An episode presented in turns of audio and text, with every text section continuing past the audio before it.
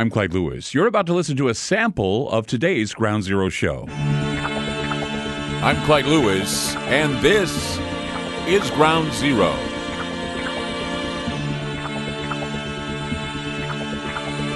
The numbers to call tonight 503 225 0860. That's 503 225 0860. I know that when the subject of cybersecurity and grid vulnerabilities are brought up on most talk shows, including mine, I think one of the first things people think about is the power grid.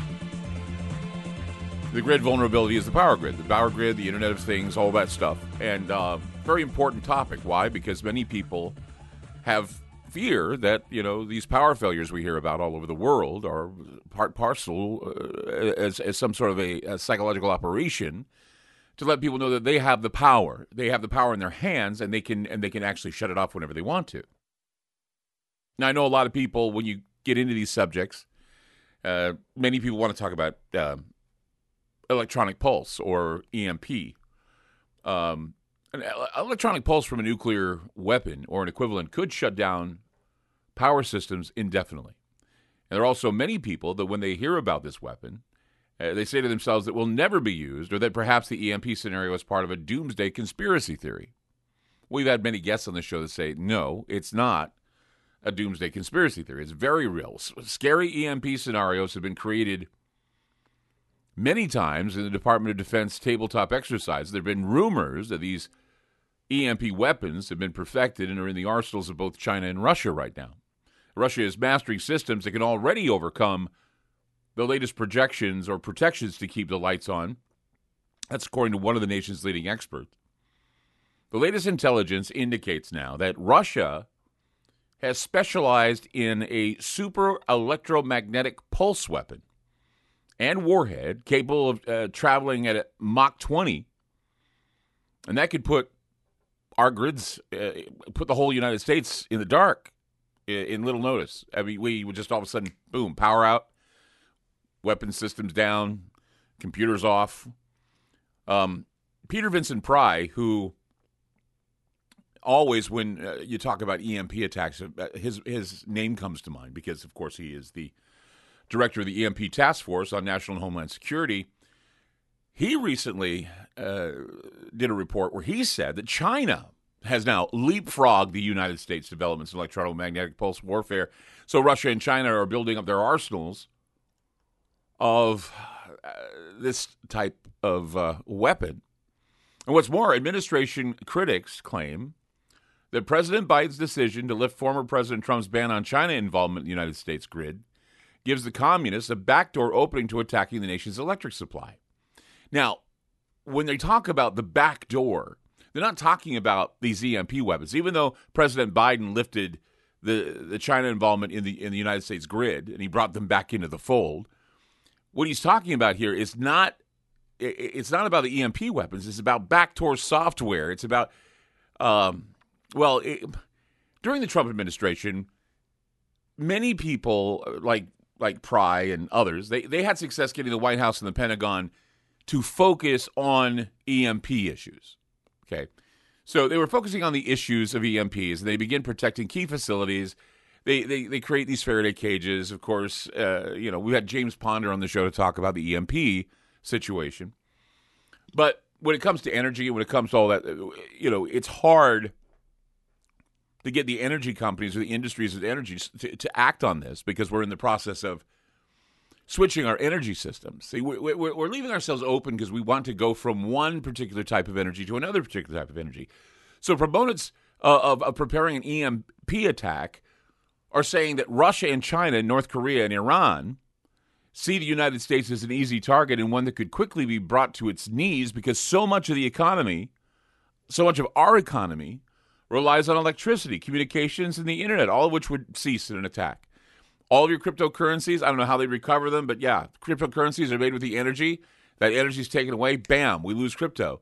We, we, we lose our, our ability to trade. We lose the Internet of Things. We lose the blockchain. We lose everything.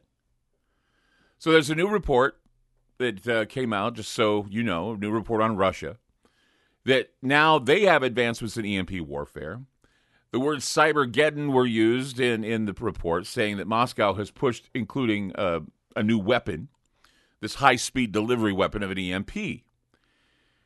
Unlike conventional warfare, Pry said that the electronic pulse weapons, the EMP weapons, are exploded high enough up in the atmosphere to wipe out the electric grids and computers in huge sections of the country.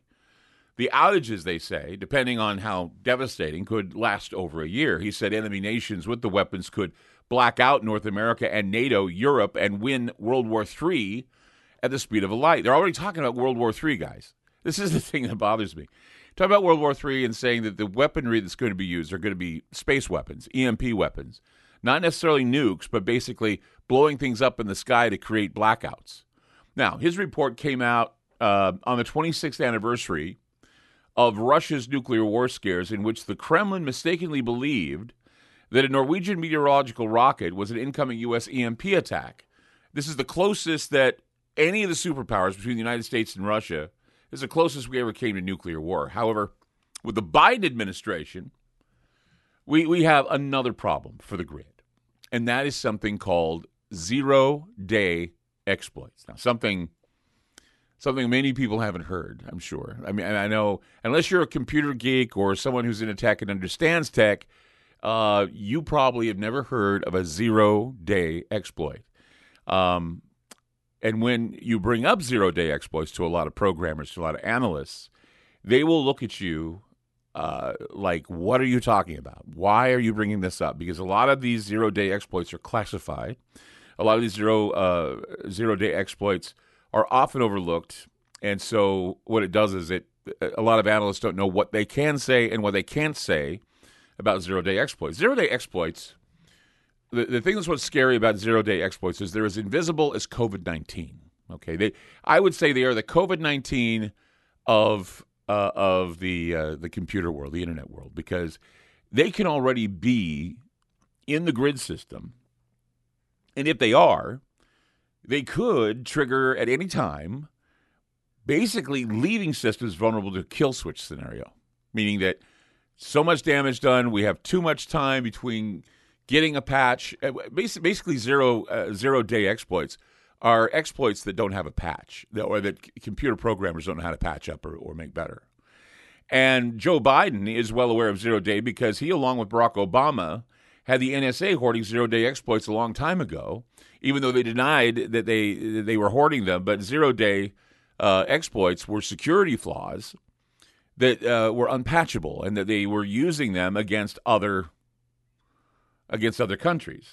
And uh, in fact, you know, there's actually a, a, a movie if you want to watch it. It's on Showtime. I was watching some of it last night called Zero Days. And it talks about how a number of things have gone down where uh, we wonder if these zero day exploits were being used on other countries and if these countries are going to retaliate with their zero day attacks or if they already have retaliated or somehow have broken through. Because a zero day, uh, a zero day scenario basically is a security flaw that has not yet been patched by the vendor and so can be exploited and turned into a powerful weapon. If governments discover, purchase, or, or use zero days for military intelligence and law enforcement purposes, that gets into an area of controversy because it, it, leaves society defenseless against other attackers who discover the same vulnerability. So if we decide to fire a zero day uh, exploit at another country and they see that it came from us or they see that it has uh, some sort of way of, of figuring out where it came from, then we find ourselves in the same vulnerability. And the scary part is, is that it's just waiting there meaning that the cyber pandemic that was talked about with the World Economic Forum is probably already underway, and it's probably been happening since March. Back when we were talking about uh, solar, uh, uh we were talking about SolarWinds, we were talking about uh, uh FireEye, those uh, companies that had some specious connections to a possible election problem. Remember, we were talking about that, and we kind of nailed it and said this is where your precedent lies with investigating whether or not you're dealing with election fraud. But the media ignored it because, of course, uh, you know there was nothing directly involved here. Only the idea that a zero-day security breach or some other security breach could have happened. That we're seeing FireEye and and, and SolarWind being uh, basically hacked, or or basically seeing the downfall and the shutdown. Um, you know, you can go all the way back to the summer of 2016 where the shadow brokers, which again triggers my mind to the League of Shadows we talked about last night with the Batman thing. The shadow brokers in 2016 released 300 megabytes of NSA cyber weapon code on the internet. And near as experts can tell, the NSA network itself wasn't hacked. But what probably happened was that there was a staging server for NSA cyber weapons, that is, a server that the NSA was making use of to mask its surveillance activities, and it was hacked. And some people would say that maybe it was hacked as far back as 2013. So, you know, when you hear about this whole, you know, who was spying on who, what president was being, they were all being spied upon. And Obama knew it, Biden knew it, everybody knew it. And so when they say, well, you know, there's there's a lot of specious stuff going on here about cyber attacks and everything else. They kept this. They, they actually kept this pretty much close to the vest. Why? Because of the software that was involved. These zero day exploits that when you start speaking of them, people get a little uncomfortable. So what I'm doing tonight is I'm talking about them. I'm talking about them because I think it's important that you learn there are many other ways to disrupt a grid, not just an EMP weapon, even though EMP weapons are right on the agenda uh, of what Russia and China are doing right now, trying to speed up the process of a of a, space war or a grid war.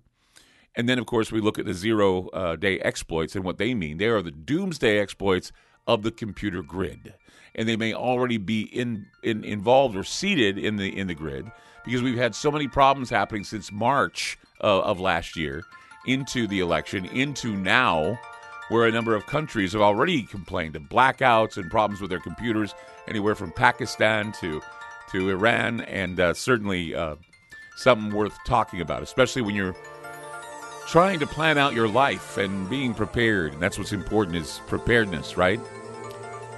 503-225-0860. That's 503-225-0860. Counting down to zero day. We'll be back with more. Don't go away. I'm Clyde Lewis, and you've just listened to a segment of Ground Zero.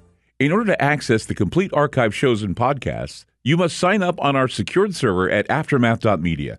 It's only $4.99 a month for the archive shows and podcasts. Or if you want access to the Ground Zero online library, which includes videos, audio clips, ebooks, documents, a social media platform, plus the archive shows and podcasts, it's $9.99 a month.